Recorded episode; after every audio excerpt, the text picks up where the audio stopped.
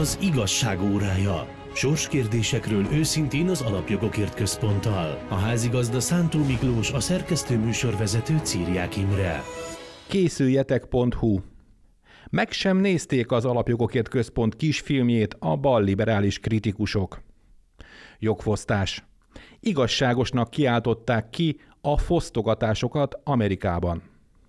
Ezek ugyanazok, Ugyanaz a kör tiltakozik a Színművészeti Egyetem átalakítása ellen, akik eddig a kormány minden lépését nemzetvesztőnek titulálták.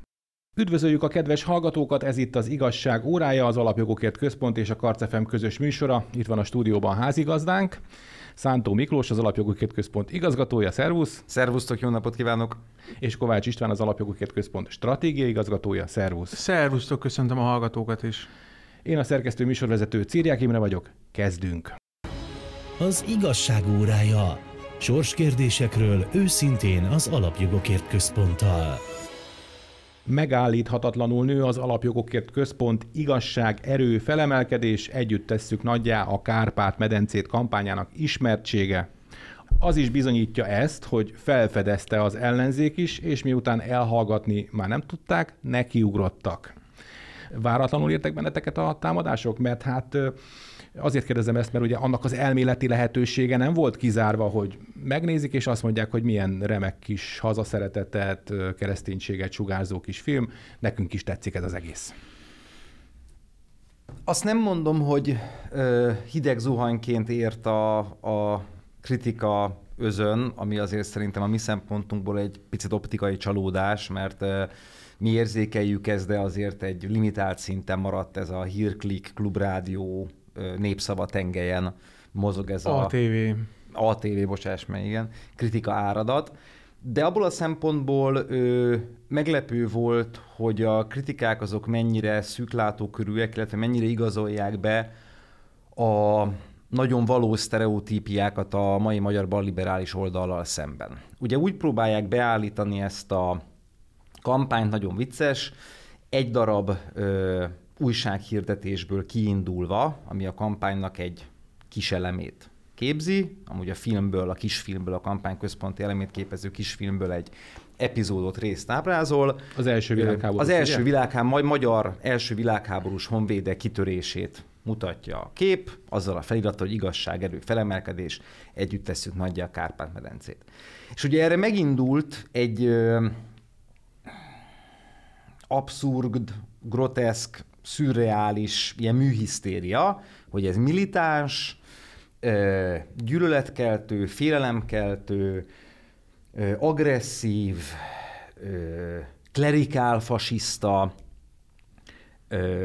ilyen háborús uszítást gerjesztő plakát, ami totális félreértése a teljes kampánynak, nyilvánvalóan szándékos félreértésem. Azt, azt, hogy lenáciztak benneteket, mert ugye a háborús uszítás az vált az is vált volt, pont persze. volt Nürnbergben annak idején. mondjuk Magyarországon szerintem már minden ö, valóban jobboldali politikust, újságírót, elemzőt lenácizott már a balliberális oldal, tehát ebben különösebb meglepetés nincs. Én nagyon sajnálom amúgy kömne, és ez egy drámai része a magyar közbeszédnek, hogy ezt a jelzőt, ezt ennyire elkoptatták és ennyire el, elcsépelték. De ugye a mi kampányunk az pontosan az összefogásról, pontosan a, a múlt sérelmein és tragédiáin való felülemelkedésről szól, és azt mondja, hogyha valaki megnézi ezt a kisfilmet, megtalálható a YouTube csatornánkon, megtalálható a Facebookon, megtalálható a készüljetek.hu weboldalon, hogy voltak a magyar történelemben, meg a közép-európai történelemben daliás idők, voltak sorscsapások is. Magyarság szempontjából egy ilyen tragikus pont volt, vagy legfőbb tragikus pont volt Trianon, de pont azért, hogy újra nagyjá tudjuk tenni a Kárpát-medencét, a velünk élő népekkel, a körülöttünk élő népekkel össze kell fognunk, és csak együtt valósíthatjuk meg újra azt, hogy Szent István koronájának minden égköve ragyoghasson. Ez nyilván egy ilyen költői, valóban patetikus, de jó értelembe vett patetikus ö, csattanója a kisfilmnek és az egész kampánynak. És akkor ebből kitalálták, hogy mivel ugye a magyar történelemnek nagyon sok eseménye, valóban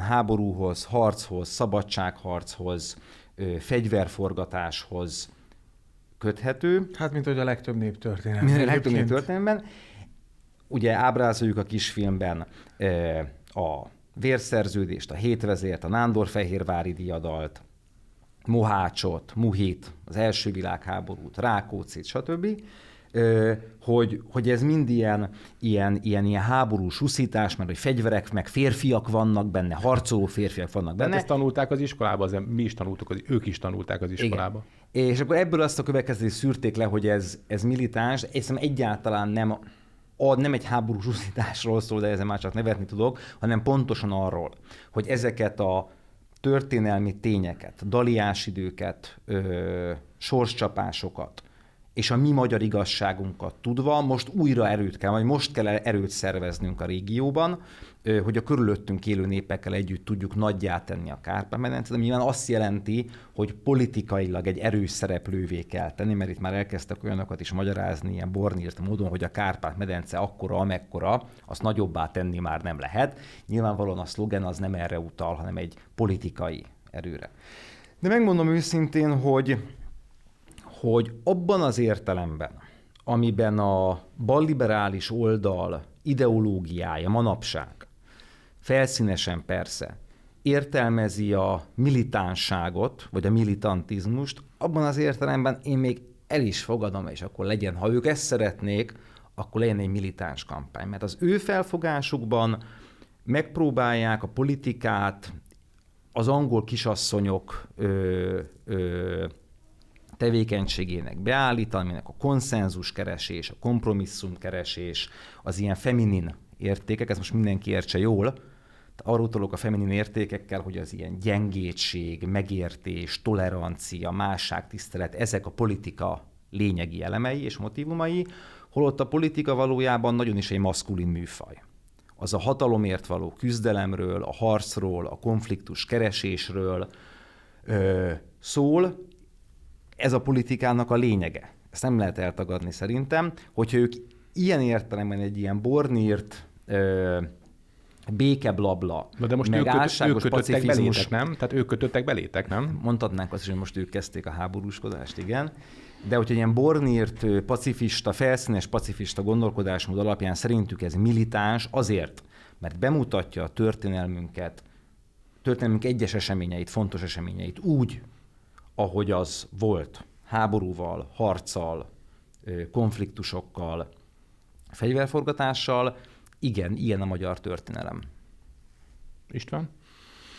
Ugye maga a kampány az egy kisfilmre épül. A kisfilm a központi eleme, amiről itt beszélgetünk, ami én túlzás nélkül mondom, és ez, ez nyilván benne van az én szubjektivitásom, de, de mivel annyira profi volt az egész csapat, aki csinálta, hogy túlzás nélkül lehet mondani, hogy világszínvonalú. Aki megnézi ezt a filmet, láthatja, hogy az a filmes technológia, azok a képek, azok, azok bármelyik hollywoodi produkcióban megállnák a helyüket.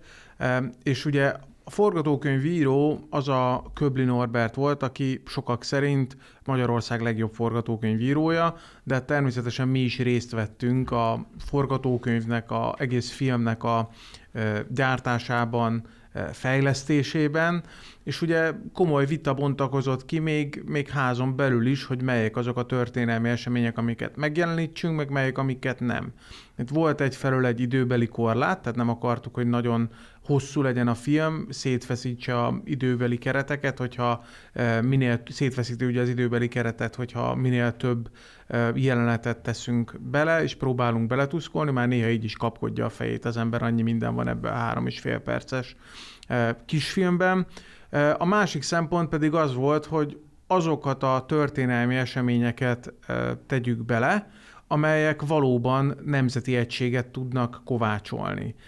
Ezért nem került mondjuk bele a horti korszak, amiről mindenkinek megvan a maga véleménye Magyarországon, de eltagadhatatlanul ez egy megosztó történelmi korszak. Igen, ezért, ezért nem tettük például bele a, a horti korszakot és tényleg az a cél lebegett a szemünk előtt, hogy ugye augusztus 20-án startolt a kampány nemzeti ünnepünkön, és egy valóban egy ünnepi pillanatot tudjunk szerezni mindenkinek, nincsen ebben politika. Tehát ebben nincsen olyan értelemben vett pártpolitika, ami bárkinek is fájna, ez a nemzeti sorsunkról, a nemzeti történelmünkről egy valóban pátoszos megjelenítés, ami a nemzeti ünnep hangulatához szerintem maximálisan illik.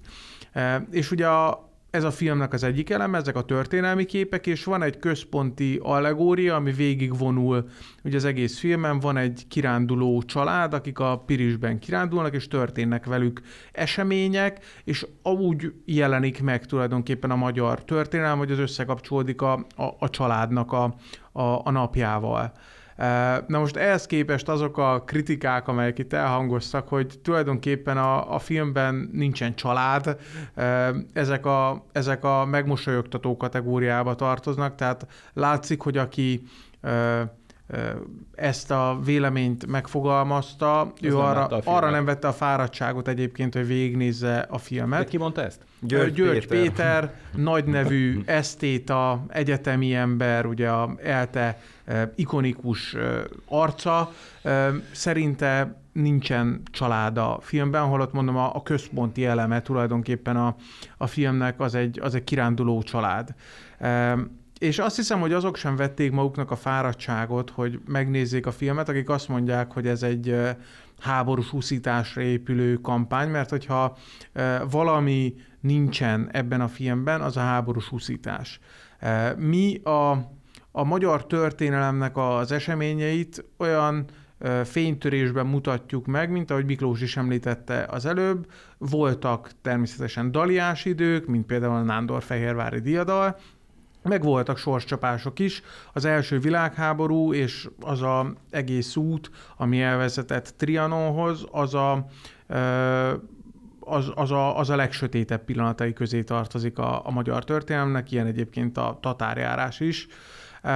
És hát ez a filmben úgy is jelenik meg, hogy mindenki számára egyértelmű legyen, hogy ez egy rendkívül szomorú sorscsapás, annyira annyira drámai a, a zene is, meg a, az egész képi világ, hogy, hogy tényleg ha bárki végignézi a filmet, annak, annak hogyha egy ötödikes elemi iskolás szintjén van, akkor lejön, hogy mi nem uszítunk az első világháborús képekkel, hanem éppen azt mutatjuk be, hogy ez mennyire szörnyű tragédiája volt a magyarságnak. Úgyhogy én azt hiszem, hogy azok, akik a kritikákat megfogalmazzák, ők ők nem látták a filmet egész egyszerűen, ezért ezek a kritikák, ezek engem nem, nem hatnak meg. Biztos, hogy lehetne érdemi kritikát is megfogalmazni a filmmel kapcsolatban.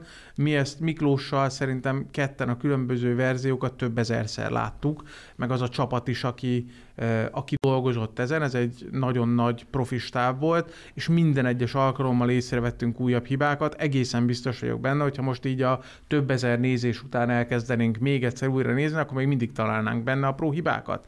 Amiket persze fel lehetne róni kritikaként, és az jogos lenne, jogos lehetne, de ezzel szemben mondom úgy kritizálni a magát a kampányt, hogy kiragadva egy-egy elemet, amit éppen a napi újságban láttak, de egyébként arra nem veszik a fáradtságot, hogy felmenjenek a készüljenek.hu-ra, ugye ami a központi eleme az újság hirdetésnek is, ez így, ez így elég furcsa. György Péter tényleg olvastam, de utána megnéztem újra a dr. Máriás képét, György Péter tanácsot ad a Ligetben című képét, és ez elég eléggé árnyalta a György Péternek a kritikáját, de egy, egyébként volt nálunk a, ebben a műsorban a, a rendező is, aki, aki uh, Géci Dávid, aki többször nyert nemzetközi filmfesztiválokon ugye a kis, kisfilmjeivel, Chicago, Cannes, Berlin, London, Los Angeles, de akkor ezek szerint a kritikáknak ilyen nagyon ilyen, ilyen provinciális ízét érzem én, hogy ha egyszer nem, nem képesek belátni azt, hogy, hogy ez egy nemzetközi hírű csapat által készített produkció. Kicsit lábszagúnak, ugye érzem, a... lábszagúnak érzem én ezeket a kritikákat, nem? Igen, jól értem, most ironizálsz, ugye azokat a kifejezéseket használva, amiket általában a balliberális hát oldal igen. szokott a jobb oldalra vetíteni, de nyilvánvalóan a minőségébe ugye a kampánynak meg a kisfilmnek nem tudnak belekötni. Ö, én önmagában más irányból, vagy más, más tartalom kapcsán váltam, vártam volna az ilyen, ilyen nagy támadást a kampány a kampányjal szemben. Annak őszintén szólva egy picit azért örülök, hogy ebb, ezt a baloldal is észrevette, ezt az egész kampányt, mert ez egy szemléletformáló kampány. Az a célja, hogy minél több emberhez eljusson, minél több ember beszéljen a magyarságról, arról, hogy a Kárpát-medencében és a régióban az itt élő népeknek mi a közös jövője, mert ahogy a múltunk közös, a jelenünk közös, tényleg a jövőnk is közös, és ennek nagyon sok aspektusa van a gazdasági együttműködéstől elkezdve az infrastruktúrális hálózatok összekötését, összekötésén át az Európai Uniós szinten történő érdekösszehangolásig. De az, az tény, hogy én tényleg szomorúan látom, hogy a balliberális oldal Magyarországon képtelen megélni a saját maga magyarságát. Tehát, hogy a KK-n is csomót keresnek, most kitalálták azt, hogy ez az első világháborús képez militáns. De hogyha ezt nem tettük Háború volna... Volt. Jó napot kívánok! De hogyha ezt nem, nem tettük volna a plakátokra vagy a hirdetésekre, akkor belekötöttek volna Vajk megkeresztelésébe, hogy az meg valóban klerikál fasiszta. Propaganda és itten az. Ez meg egy kép.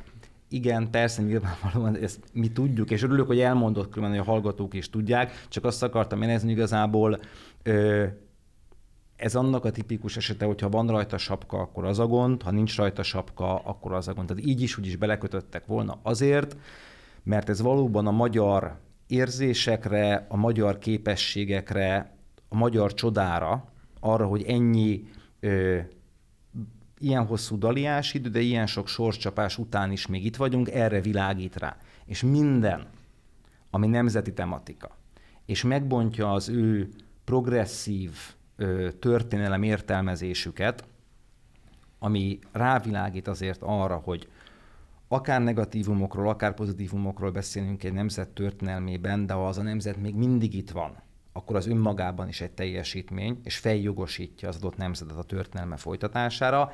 Ez ugye a múltot, meg a tő, múltat, meg a történelmet alapvetően bűnösként kezelő balliberális narratíva számára értelmezhetetlen, vagy hogyha aki ilyesmit csinál, az biztos, hogy fasiszta.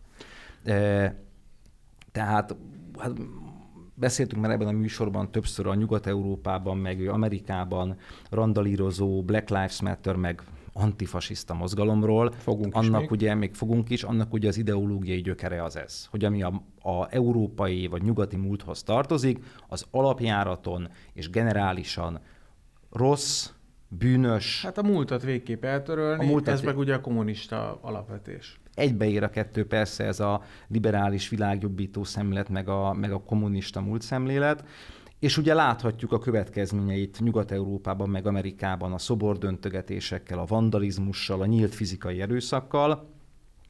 Ö, és nyilvánvalóan ez a reflex jön most elő ezen kisfilmek kampány kapcsán is, csak azért, mert nemzeti tematikával foglalkozik. Hozzáteszem, hogy itt van egy nagyon, nagyon érdekes logikai bukfence a balliberális oldalnak. Ugye míg az alapjogokért kampányára azt mondják, hogy az ö, háborús uszítás, mert meg, meg az egész kisfilm ugye agressziót sugal, túl sok benne a konfliktus, túl sok benne az ilyen túlcsorduló, túlcsorduló ö, harcvágy. Ezzel szemben ö, az utcán randalírozó, boltokat gyújtogató, szobrokat döntögető és ö, utcai fizikai lincseléseket is megvalósító ö, antirasszista mozgalom, ugye a Black Lives Matter, az tök jó szerintük. Tehát az, az teljesen legitim. Hát és mondok egy hazai példát is, ugye Imre említetted, hogy sokan minket nácinak neveztek, most hipotetikusan egy pillanatra fogadjuk el, hogy mi nácik vagyunk, oké, okay, de akkor mit mondunk ugye a tetőcsúszásozó jobbikos jelöltre, mit mondunk a zsidókat listázni akaró gyöngyösire, Gyöngyösi. és lehetne azért sorolni a, a, a különböző antiszemita botrányokat, mit mondunk akkor rájuk, és arra az egész baloldalra, amely felsorakozott most e mögé a, a jelölt mögé, és amelyik teljesen legitim tagjának tekinti az összefogásnak, ugye azt a pártot, amelyiknek még egyszer mondom, tehát ez a persze megtisztult a jobbik, aztán látjuk, hogy igazából úgy tisztult meg, hogy Gyöngyösi Mártont eldug, rúgták Brüsszelbe. Érdekes módon ott sok mindenkinek fáj minden, tehát a Trócsányi László nem volt elég jó ugye a bizottság tagjának, de a zsidókat listázni kívánó gyöngyösi ő teljesen alkalmas európai parlamenti képviselőnek. Tehát oké, okay, hogyha mi nácik vagyunk, akkor, akkor mit mondunk rájuk? Ez egy, ez egy számomra is megfejthetetlen, illetve persze megfejthető politikailag logika, ami manapság a balliberális oldalon Magyarországon dívik, hogy ők úgy képzelik el ö, a jobbikkal való együttműködést, hogy közben megtartják az erkölcsi alapjukat arra, hogy másikat fasisztának, kirekesztőnek, félelemkeltőnek, meg De agresszívnak ti minősítsenek. ez erkölcsi alap, ez megszűnt a bíró, ez pontosan, a bíró László utáni korban. Hát szerintem már ez 18-ban megszűnt, Igen. amikor elkezdődött a jobbikkal való koordináció és nem is említem most akkor az önkormányzati választásokat. Spinoza ház, meg egyebek, tehát... Tehát egész egyszerűen arról van szerintem szó, hogy ha, ha lenyeli, és szerintem a politikai logika nem fogja igazolni, de egy politikai döntés a magyar baloldal részéről, vagy balliberális oldal részéről, hogy együtt indul. Ugye ennek a balliberális oldalnak már része a jobbik. Ez egy politikai döntés a jobbik részéről is, meg a korábbi magyar baloldal részéről is, hogy összefognak. Ennek van egy olyan velejárója, ez nyilvánvalóan belekalkulálandó az ilyen politikai döntések, hogy olyan erővel fognak össze, amely korábban nagyon-nagyon harsányan antiszemita, rasszista, kirekesztő, ö, valóban uszító jelszavakat és politikai cselekvést valósított meg, magyar gárdát szervezett, és most hadd ne soroljam itt a, a Vonagábor be akarta hívni a iráni elnököt, meg a forradalmi, forradalmi gárdáját, hogy ellenőrizze a választásokat, élőgyenes adásba küldtek el tévéműsorokban, ö, Izraelbe magyar újságírókat, hogy inkább menjenek oda, és ne őket idegesítsék, számtalan esetet lehetne felsorolni. És köztük van az is, hogy hat évvel vagy hét évvel ezelőtt valóban az a Gyöngyösi Márton, aki ma is hivatalosan a Jobbik LP képviselője és listavezetője volt a tavalyi választásokon, az nem egy jobbikos lakossági fórumon, fórumból szivárgott ki, hogy ő a zsidó képviselőket listázná, hanem ő a magyar parlamentben, parlamentben felállt, és ott a többi képviselő szeme láttára és füle hallatára azt mondta, hogy szerintem nemzetbiztonsági érdek, hogy a zsidó származású Magyarországgyűlési képviselőket írják össze egy, egy listára. És ezzel a jobbikkal összefogott a korábbi magyar baloldal, ami már kibővült a, kibővült a jobbikkal, és így alkotják együtt a magyar balliberális ellenzék. És ezen összefogás mentén azt is lenyelik, hogy van egy jelöltjük a Tisza újvárosi időközi választásokon Bíró László, aki egyáltalán nem 6 vagy 7 évvel ezelőtt, hanem az elmúlt hónapokban, egy-két évben is ugye olyan megjegyzéseket tett, hogy Budapestet Judapestnek hívta, az izraeli turistákat tetűcsúzdásoknak hívta. Ez ö... csak a hallgatóknak, ez egy nagyon régi antiszemita klisé, az ortodox zsidóknak a hosszú pajeszára utalnak. Igen, de rendkívül, a... rendkívül dehumanizáló. Így van, így van ö, zsidó uzsorabank tőkéről értekezett a Facebookon, és még sorolhatnánk a különböző idézeteket Bíró Lászlótól. De ez rendben és... van, de az, hogy mondjuk a magyar Igen. kormány Soros Györgyöt állítja egy kampány középpontjába, akinek a tevékenysége az utóbbi években kizárólag arra korlátozódik, hogy, hogy a magyar politikai vezetést megdöntse, az, az egyből antiszemitizmus. Ez rendben van, amiket most a Miklós sorolt. Tehát, hogy az a, az a vicc ebben, vagy nem, hát az a, az a tragikus ebben, inkább így mondom, mert ez már sajnos nem vicc, hogy ha van egy ilyen politikai döntés a baloldalon, amit támogat az értelmiségük nagy része, támogat a sajtójuk nagy része, az egész balliberális holdudva, mert azt mondja, hogy Fideszt meg kell dönteni, és ehhez az első út az, hogy időközi választásokon most győzzenek Tiszaújvárosban. Ezért összefognak egy jobbikos jelöltel, ráadásul proforma úgy, hogy a jobbik nem is tudja Bíró Lászlót indítani, ezért hivatalosan a DK-nak, a párbeszédnek, a Momentumnak, az LMP-nek a jelöltje. Na most ezek után viszont erkölcsi alapot vindikálni ahhoz, hogy egy amúgy nyilvánvalóan nem militáns kampányt megfélemlítőnek állítsanak be, és arra hivatkozzanak, hogy ez itt ilyen legrosszabb vészkorszakokat idéz fel az első, meg esetleg elég erősen félreérthető módon, ha ebben még valaki beleérti az első világháborús plakátba a második világháborús, hogy még ilyen hangok is voltak, hogy van, van, volt, aki azt hitte, hogy ez második világháborús képet ábrázol, nyilvánvalóan nem. De, de akkor ilyen kritikákat megfogalmazni többi a magyar baloldalnak nincs erkölcsi alapja. Sem az alapjogokért központtal szemben, sem a magyar jobboldallal szemben, mert egyszer azt mondták, hogy számukra politikailag elfogadható egy udapestező, tetűcsúzdásozó jelölt, akit indítanak együtt a logójukkal, a nevükre vesznek időközi választáson, akkor vége, akkor nincs többi erkölcsi alap mást antiszemitázni, meg nácizni. Önök az igazság óráját hallgatják a Karcefemen, rövid szünet után folytatjuk. Um, I've noticed you around. I find you very attractive. I've noticed you around. Um, I find you very attractive.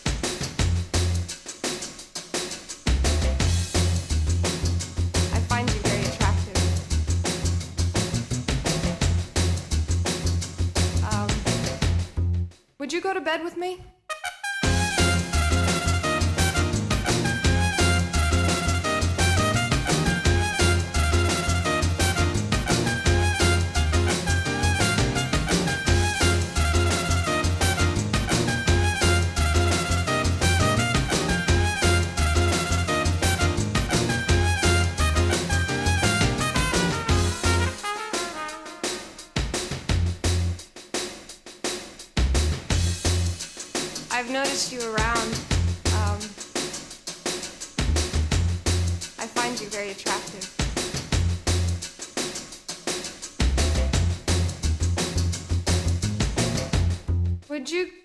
Um,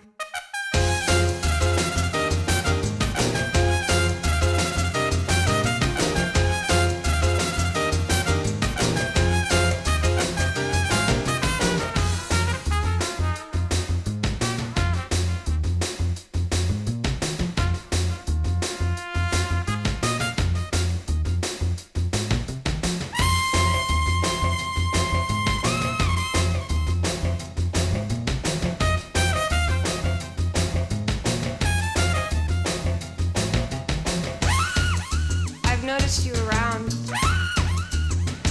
I find you very attractive. Would you, um,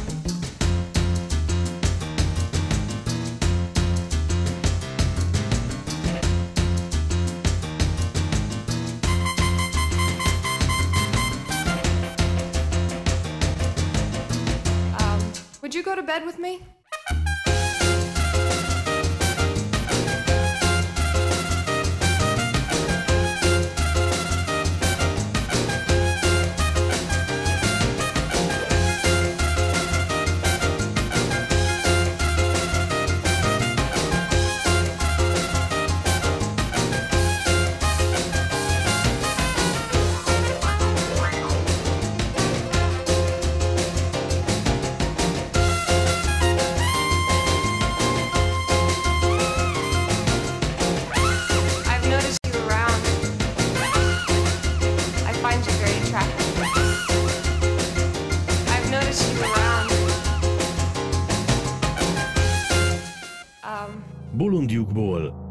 Szemle a politikailag korrekt hírek világából.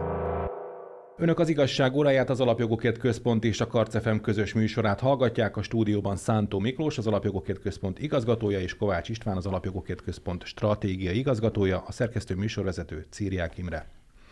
Még mindig tartanak az Egyesült Államokban az antirasszistának kikiáltott zavargások, utcai összecsapások, lövöldözések, gyújtogatások, fosztogatások. Vicky Osterweil írónő könyvet írt a BLM, a Fekete Életek Számítanak mozgalom védelmében. A HuffPostnak adott interjúban ki is fejtette, hogy fosztogatás, a fosztogatás, mint olyan, a legigazságosabb fehér felsőbbrendűség ellenes taktika. Ha jól értem, akkor ő fai alapon állítja azt, hogy van olyan vagyon elleni bűncselekmény, ami igazságos, amikor feketék fosztanak ki fehéreket, ha jól értem. Pontosan ez így van. Ugye az az alap vetésük, és ez nem, nem igazából, ez nem a BLM-nek az alapvetése, hanem a, az Antifa mozgalomnak, hogy a fosztogatás az valójában nem bűncselekmény, csak a társadalmi igazságosságnak a helyreállítása, hiszen, hiszen ugye a fosztogatók azok hát azoktól veszik el, akiknek sok van, mert hát egy bolt tulajdonosának nyilvánvalóan sok van. Mondjuk én megnézném, hogy erről mit mondanak azok a kicsi bolt tulajdonosok Amerikában, akik tényleg a családjukat tartják el a boltból, és mondjuk megölték őket, amikor megpróbálták megvédeni a Ilyen saját volt, tulajdonukat. Több, több ilyen eset is volt. A Washingtonban is, Portlandben is.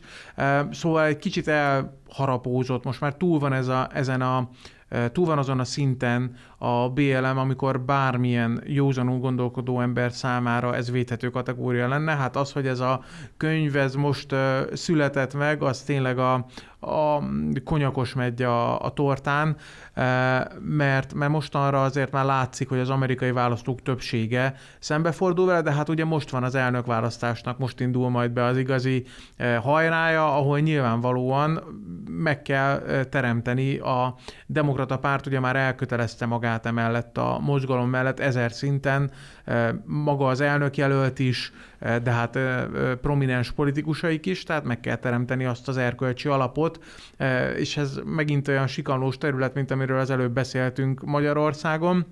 Szóval most ugyanez a helyzet, hogy a, az Amerikai Egyesült Államokban, ami ahol ugye a fegyvertartás és az önvédelem az olyan alkotmányos jog, ami megmásíthatatlan. Ugye az amerikai alkotmányt nem lehet, nem lehet megmásítani, nem lehet módosítani, illetve módosítást lehet hozzáfűzni, de nem, nem lehet a korábbiak tartalmát megváltoztatni, és hát emlékezhetünk rá, hogy az a házas pár, aki megvédte a saját házát, ők most éppen vád alatt állnak, vannak, viszont azok, azok, akik hát gyakorlatilag olyan bolt tulajdonosokat, meg ártatlan embereket öltek meg, akik a saját tulajdonukat védték, őket hősként ünnepli még mindig, például ez, a, ez az író, meg a liberális média egy jelentős része. Tehát a, az erkölcsi mérce az pont megint felcserélődött, az abnormálisból, vagy az erkölcsileg elítélendőből lett a támogatandó és a normális. De, de milyen társadalom lesz az ilyen? Illetve hát mi van akkor, amikor mondjuk feketék fosztanak ki feketéket? Akkor melyik újukba harapnak a jogvédők, illetve hát vagy ahol fát vágnak, hullik a forgács, vagy mit mondanak erre? Hát ugye erre sajnos az elmúlt időszakban bőven volt példa, hogy fekete boltosok, boltosokat fosztottak ki, fekete boltosoknak a boltját gyújtották fel az USA-ban, vagy feketéket ért fizikai erőszak az elharapózó káoszban, akár Seattle-nek ebben a Csez. Csez nevű, szabadállam, még félig micsoda. meddig álló szabadállamában, káosz köztársaságában.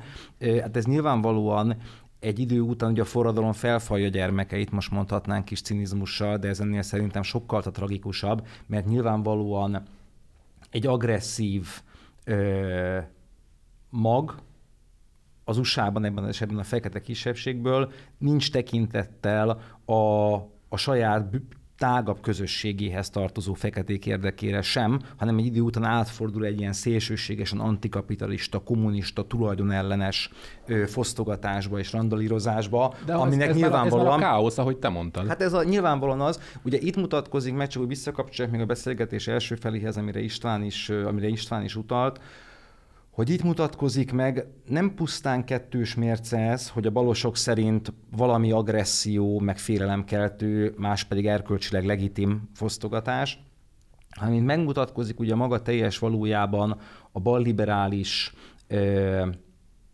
kommunikációnak a veleje, vagy balliberális világértelmezésnek a veleje. Ugye saját magukat megpróbálják ilyen vértelen szépelgőként eladni, akik a világbékéért, a világkormányért, a toleranciáért, az elfogadásért, stb. küzdenek, hogy végre egy teljesen békés, pacifista társadalom, világtársadalom jöhessen létre. De valójában igazából a politikai, nyilvánvaló módon a politikai hatalomért küzdenek ők is. Csak hogy erőbb utaltam rá, ennek a politikának és a politikai hatalomszerzésnek a lényegét megpróbálják letagadni, vagy palástolni, és így futnak bele ezekbe a kettős mércékbe, mert egész egyszerűen azt láthatjuk, hogy persze azért alkalmaznak kettős mércét, azért mondják ők azt, hogy a liberális ügy érdekében elkövetett lopás, gyújtogatás, valóban félelemkeltő rigmusoknak a skandálása, valóban a többségi társadalom megfélemlítése, antiszemita jelöltekkel történő összefogás, az azért legitim nyilvánvaló módon igazából, mert hatalomhoz akarnak jutni. Ami világos, meg értető egy politikai logika alapján, csak roppantul álságos az egésznek a keretezése, mert ugye ők ezt nem vallják be. Nem azt mondják, hogy, hogy persze itt arról van szó, hogy két világnézet küzd egymással, és akkor ebből vannak konfliktusok, hanem magukat tüntetik fel mindig civilnek, szakmainak, békeszeretőnek, békepártinak, elfogadónak, megértőnek, a másik oldalt agresszívnek, háborús uszítónak, intoleránsnak, stb. stb. És amikor arra megkérdez az ember, hogy de hát ami, amikor ti ö, romboltok, amikor ti fogtok össze antiszemitákkal, amikor ti fogtok össze rasszistákkal, akkor, akkor mégis milyen alapon? Akkor azra válasz, hogy mert ez erkölcsileg legitimált. Mert azt mondják rá, hogy igen, az ő erkölcsi logikájuk, vagy erkölcstelen logikájuk alapján azt mondják, hogy a, a mostani Fidesz kormány fasiszta, és ehhez elég erkölcsi alapot teremt ahhoz nekik, hogy szintén fasisztákkal, a tényleg fasisztákkal fogjanak össze. Hát felszabadítja őket mindenféle erkölcsi gát miközben mindenkit fel akarnak szabadítani, saját magukat is felszabadítják az erkölcsi De ugye ez itt olyan, mint a kommunista logika annak idején, ugye az bevallották, hogy ugye ők gyűlölik a nyugatot, de ugye azt mondták rá, hogy, hogy ez, ez, egy, ez egy jó gyűlölet, mert ugye gyűlöletünk osztályjellegű. Tehát ez volt, a, ez volt a felszabadító mondat, amikor felszabadították ezeket az alant, alantas ösztönöket mindenki felé. Igen, ugye azért, hogyha kicsit mélyebbre ásunk, akkor láthatjuk, hogy ez a fajta ideológia, ami most legújabban Amerikában a BLM, meg, a, meg az Antifa eh, képvisel, ez egyáltalán nem új ideológia, ugye ez előbb eh, már szóba került, hogy eh, nagyon is kommunista vonásai vannak, de hogyha egyel visszalépünk, akkor meg hát ez maga a jakubinus diktatúra, ami, ami, ami történik. Tehát van egy vélemény, amit kikiáltanak ugye egyedül üdvözítőnek, mindenki, mindenki más egyébként ugye az, az, hát, az egy olyan kisebbség része lesz, akit el kell nyomni, és hivatalosan meg a szabadságért küzdenek. Ugye, hát ez volt a, ez volt a francia forradalomnak is a, a, a nagy ellentmondása, hogy testvérség, szabadság, egyenlőség, aztán hát ugye mentek a tízezrek a, a giotin alá, meg vették el mindenkitől a vagyont, meg semmiztek ki tulajdonképpen egy egész társadalmi osztályt, és ugye egy idő után fel kellett oldani ezt az ellentétet, hogy hát azért itt mégis a szabadság nevébe börtönzünk be rengeteg embert, meg, meg ölünk meg rengeteg embert, és akkor Robespierre végül azt mondta, hogy hát az a feloldás, hogy a szabadság ellenségének nem jár a szabadság. Csak ugye ezzel az volt a baj, hogy amíg, amíg ők mondták meg, hogy mit jelent a szabadság, addig a robespierre küldték a giotin alá az embereket, amikor meg más mondta meg, akkor Robespierre-t küldték a giotin alá. Ők is, e, és ők is a giotinon végezték. Tehát ezért, ezért, ezért, ezért nagyon nagy baj az, hogyha kisajátítja magának a szabadság nevében egy társadalmi kisebbség, mert én garantálom, hogy egyébként a, a, a BLM mert valójában támogatók, tehát akik nem csak azért mondják be, hogy ne rúgják őket ki az állásukból, vagy egész egyszerűen fizikai mm. atrocitás ne érje őket, az egy társadalmi kisebbség, mint ahogy egyébként a jakobinusok is egy nagyon kicsi ö, ö, szegmense voltak annól a társadalomnak, meg, a, meg az eredeti kommunisták is egy nagyon kicsi ö, élcsapat voltak. Igen, ez az élcsapat, ez, ez annak a palástolása, hogy tulajdonképpen ez és, egy És hát ugye mindegyik, mindegyik azt mondta, hogy ő birtokában van a tudásnak, és hát ő tulajdonképpen minden csak azért tesz, hogy, hogy mindenkinek átadja ezt a tudást, tehát kvázi megtérítse őket.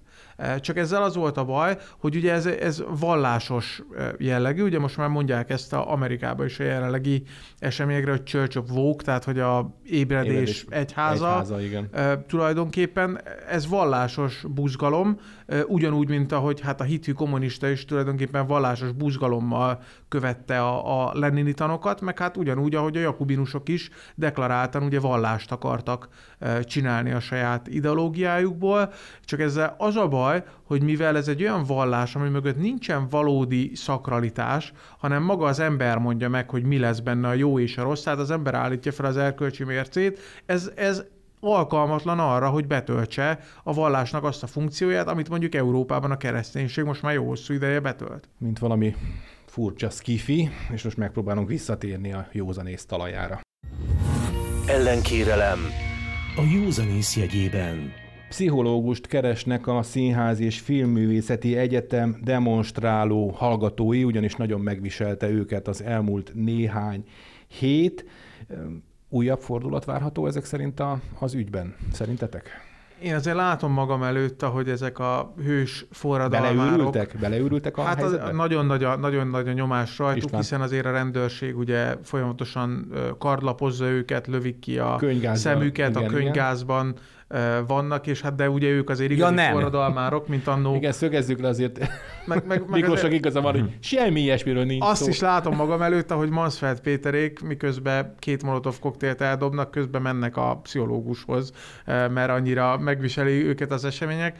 Tehát eh, a, a, az alapjogokért eh, központnak a, a Facebook oldalán jelent meg egy nagyon jó írás a napokban, ami, ami szerintem nagyon szemléletesen összeg, összegezte, hogy, hogy amit ők csinálnak, az, az egyfajta ilyen fogyasztói társadalomnak a forradalma. Abban az értelemben, hogy mint ahogy a, a fogyasztói társadalomban is minden ugye csak egy-egy percig tart, és mindig lehet új élményt vásárolni, a, azt a fiatalokban nagyon sokszor eredendően meglévő igényt, hogy ők lázadjanak, azt ilyen módon ki lehet elégíteni. Nem fogja őket semmilyen retorzió érni e, e, e, nem fogják ugye kilőni a szemüket, meg kardlapozni őket, mint ahogy 2006-ban Gyurcsány Ferenc parancsára ezt tették ugye a, a, a tüntetőkkel, de el tudják játszani a forradalmárt, el tudják játszani a lázadást, és egyébként utána ugyanúgy hazamennek otthon a anyukájukhoz, aki megfőzi nekik a vacsorát, szépen bebújnak a meleg ágyba, aztán holnap reggel, hogyha már nincsen kedvük, vagy más dolguk van,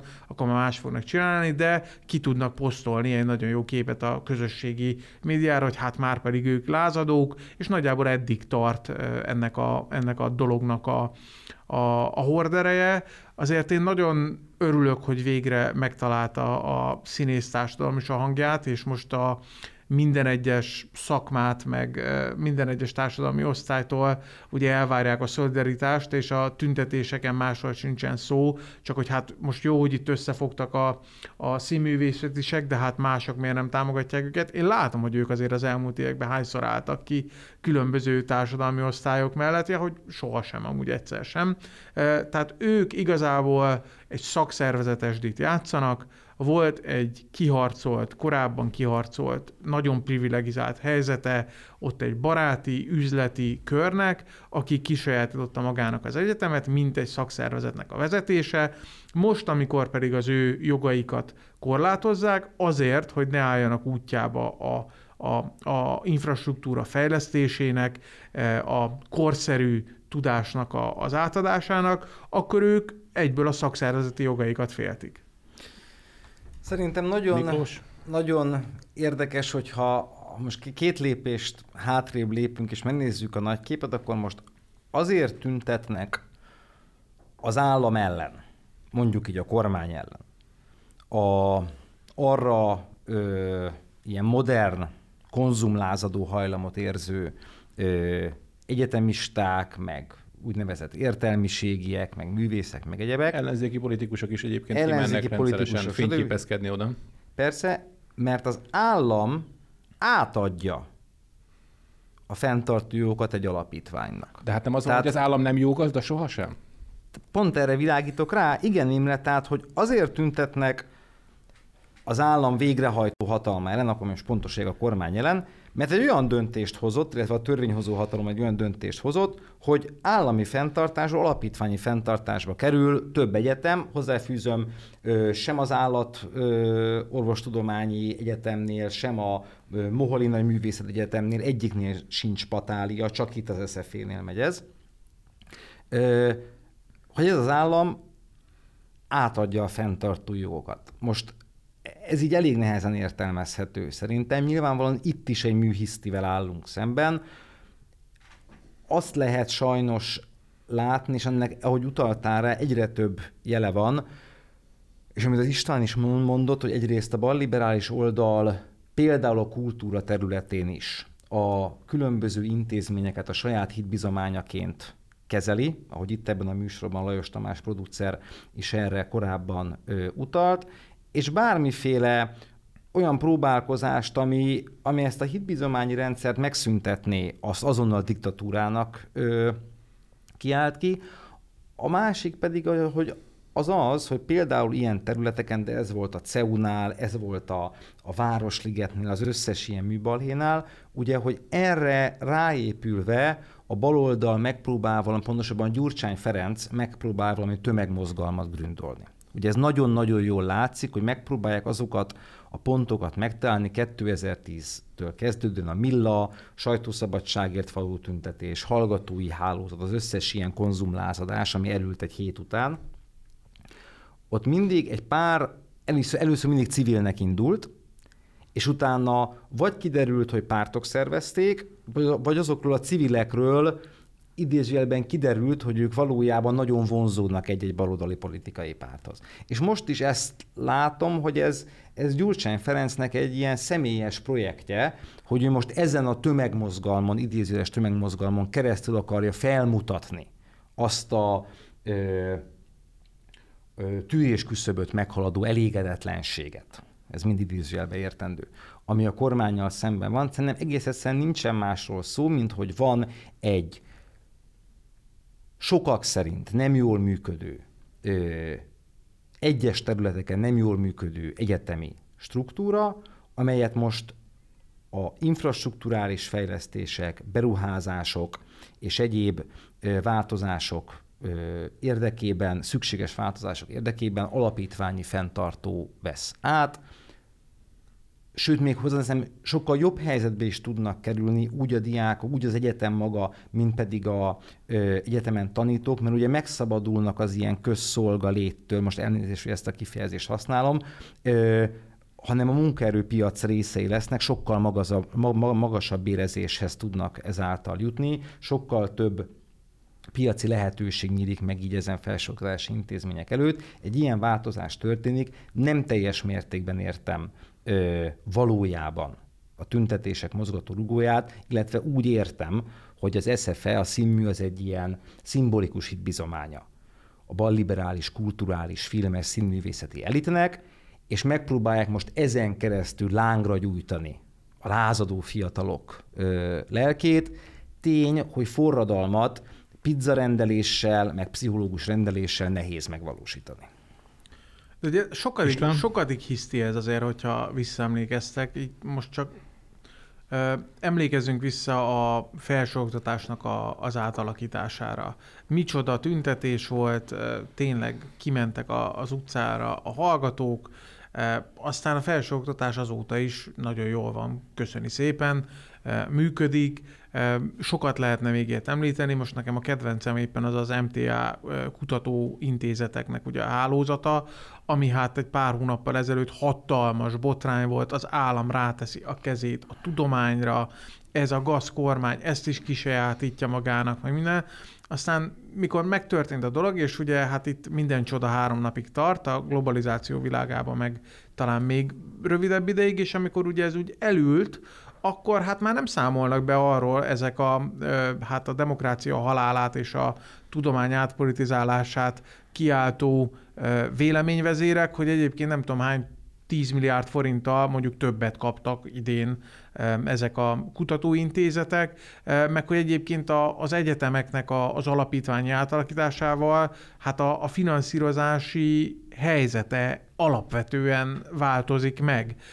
A döntési kompetenciája alapvetően változik meg, hát kikerül az állami fennhatóság alól. Tehát én azt látom, hogy valahogy mindig találnak maguknak egy ügyet, amivel belemagyarázzák, hogy itt a, a kizárólag a gonosz hatalomnak az ártó szándéka vezeti a, mondjuk a kormánynak a kezét, amikor átalakít valamit, hiszen minden átalakítás az eredendően rossz, kivéve, hogyha ők csinálják, mert Gyurcsány Ferenc azt tudta, hogy hogy kell reformot csinálni aztán utána, amikor elválik, eh, hogy egyébként egyáltalán nem lett rosszabb, sőt általában jobban működik a rendszer, több pénz van benne, komolyabb eredmények vannak, lássuk, itt szó volt ugye a filmekről, hát emlékezzünk vissza, megint egy szimbolikus eset, amikor ugye a Andy Vajna korszak kezdetét vette a filmiparba, hát itt micsoda hőbörgés volt, aztán azóta jöttek az Oscar díjak, jött az Oscar díj, Emmy díj, eh, mindenfajta nemzetközi elismerés, tehát ez is egy tipikus példa, de mondom, ezt lehetne Meg sorolni. egy csomó itt forgatott, Amikor- itt pénzt termelő nemzetközi alkotás. Így van, így van. Lehet ebből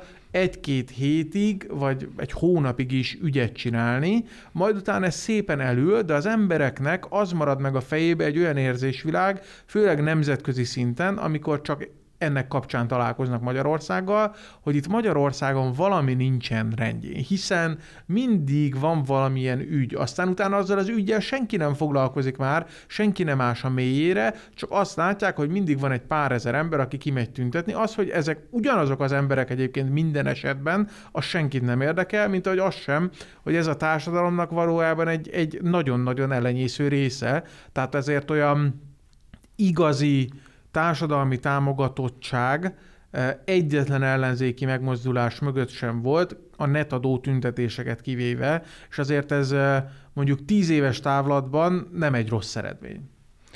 Hát akkor hadd zárjuk most is egy, egy balliberális idézettel, ugye Bródi Jánostól a, a mai műsort, ahogy, ahogy István mondta, ezek tulajdonképpen mindig ugyanazok tüntetnek, tehát ahogy a Bródi János mondja, ezek mindig ugyanazok, most is, mint, a, mint, mint annyi más esetben, amikor a kormány ellen kellett tüntetni. Ennyi fért ma az igazság órájába, az Alapjogokért Központ és a Karcefem közös műsorába. Szántó Miklósnak az Alapjogokért Központ igazgatójának és Kovács Istvánnak az Alapjogokért Központ stratégiai igazgatójának köszönjük, hogy itt voltatok velünk. Mi köszönjük a lehetőséget. Köszönjük szépen! Búcsúzik a szerkesztő műsorvezető Círiák Imre is, várjuk Önöket egy hét múlva a Viszonthallásra. Az igazság órája. Sorskérdésekről őszintén az Alapjogokért Központtal. A házigazda Szántó Miklós, a szerkesztő műsorvezető Círiák Imre.